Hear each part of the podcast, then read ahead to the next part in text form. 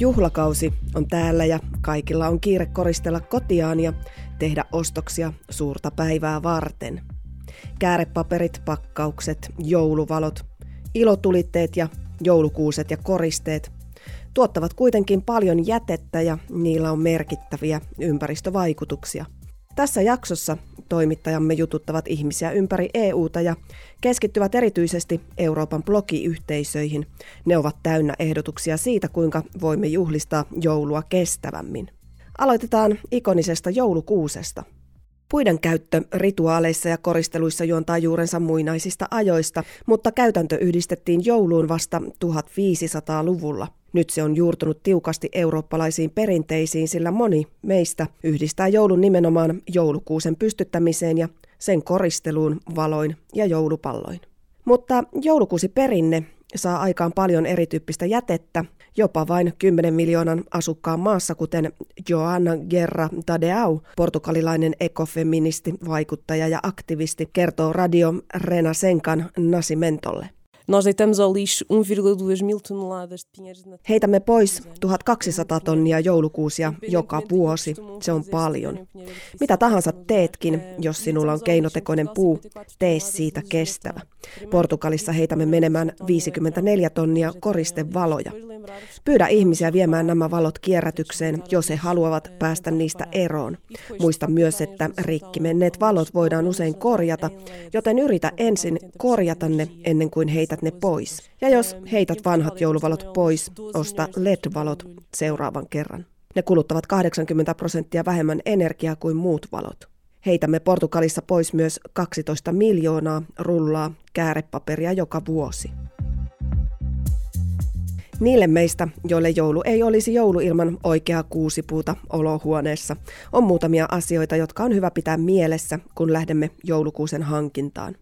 Kollegamme Mihal Stralkowski Polski-radiosta kysyi vinkkejä Silvia Stanolta, joka on kirjailija, toimittaja ja puolalaisen kulttuurin asiantuntija. Ensinnäkin Stano neuvoo varmistamaan, että puu tulee sertifioidulta viljelmältä eikä luonnosta – ponieważ w Polsce rocznie sprzedawanych jest około 5 milionów choinek. Koska Puolassa myydään vuosittain noin 5 miljoonaa joulukuusta, on tarpeen varmistaa, että kuusi tulee joulukuusiviljelmältä. Toisin sanoen, että Puu on kasvatettu paikassa, jolla ei ole vaikutusta villiin luontoon. Toiseksi sen pitäisi olla viljelmä, joka sijaitsee lähellä, jotta puun ei tarvitse matkustaa kovin kauas. Silläkin on jossain määrin vaikutusta hiilijalanjäljen pienentämiseen. Kolmas ratkaisu on joulukuusi, joka voidaan istuttaa uudelleen. Se näyttäisi olevan ihanteellinen ratkaisu. Voimme lainata joulukuusen jouluksi ja antaa sen sitten takaisin, jotta se voidaan istuttaa uudelleen. Kuusilla on kuitenkin juuristo, joka joka usein vaurioituu ruukussa, jolloin puu ei kestä uudelleen istutusta. Joten meidän on myös varmistettava, että joulukuusi on laitettu ruukkuun saman tien ja että sen juuristo on ehjä.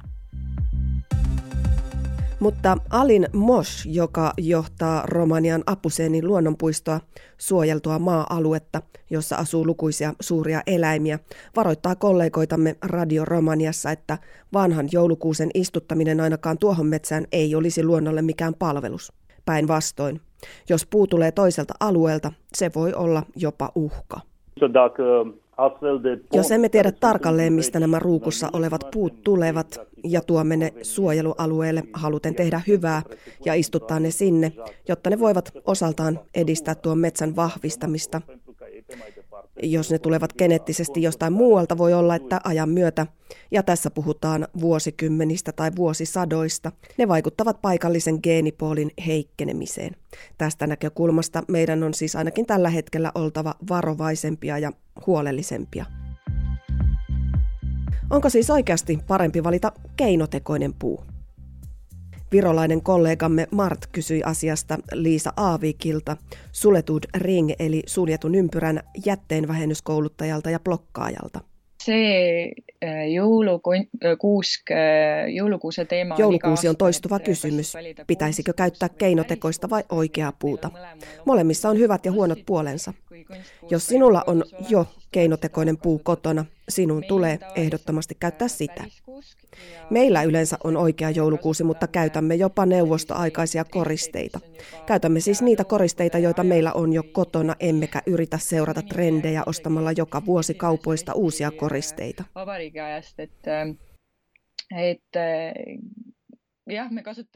Ja kaikkihan me tiedämme, ettei ole mitään tyylikkäämpää kuin retrosisustus. Rada Poneva, bulgarialainen ekoblokkaaja ja kestävän elämäntavan vaikuttaja, jolla on lähes 14 000 seuraajaa, lisää, että on myös ympäristölle vain vähän tai ei ollenkaan haittaa aiheuttavia tapoja koristella joulua.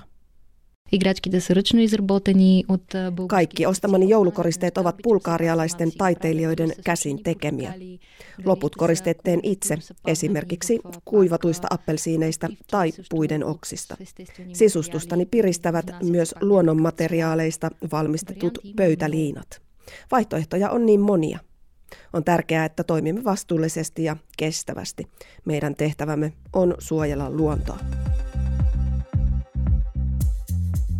Saksalainen blokkaaja Monika Kohtmert antoi lisää ympäristöystävällisiä jouluisia vinkkejä AMSn Stiinalle.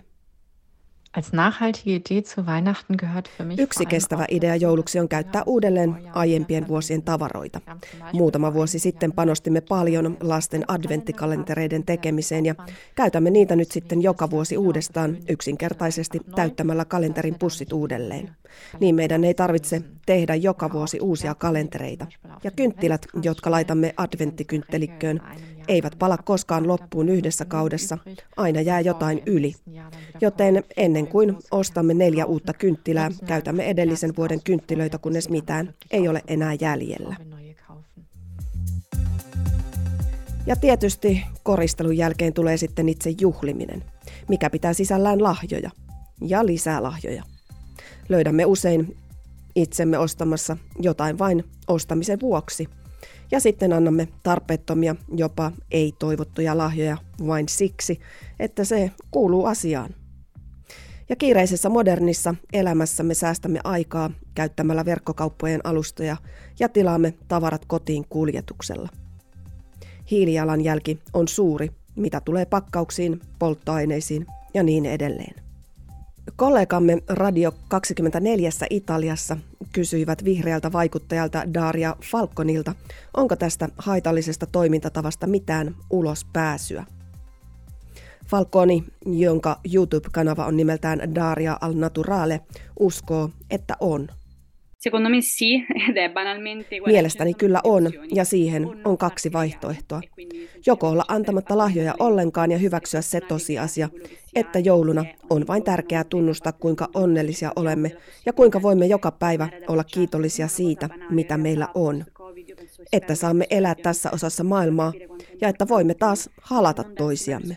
Tämä saattaa kuulostaa triviaalilta, mutta itse asiassa covidin jälkeen ajattelen ja toivon, että ihmiset ovat ymmärtäneet, kuinka tärkeää on olla pitämättä ketään itsestäänselvyytenä. Toinen vaihtoehto on antaa lahja, jolla ei ole haitallisia vaikutuksia ympäristöön, esimerkiksi lahjoittamalla italialaiselle hyväntekeväisyysjärjestölle, vaikkapa eläinsuojeluyhdistykselle. Niitä on paljon. Ja lopuksi liettualainen Eva Dolia, Every Special Day-blogin kirjoittaja, huomauttaa, että joulusesonki aiheuttaa valtavan määrän ruokahävikkiä.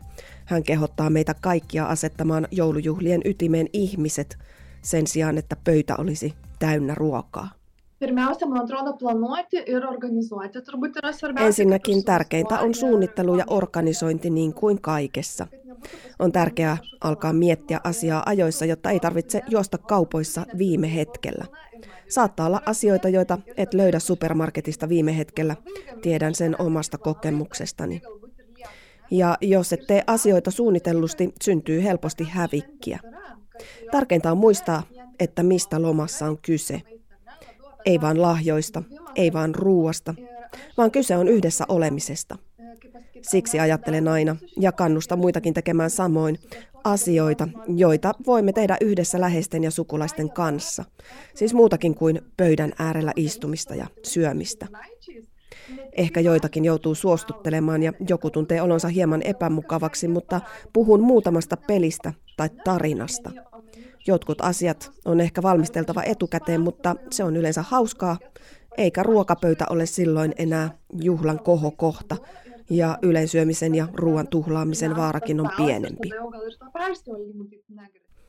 Siinäpä ajattelemisen aihetta. Joten nyt kun lähestymme tämän jakson loppua, haluan käyttää tilaisuuden hyväkseni ja toivottaa sinulle Euronet Plusan puolesta ihanaa juhlakautta, täynnä rakkautta ja naurua. Liity joukkoomme uudelleen vuonna 2023.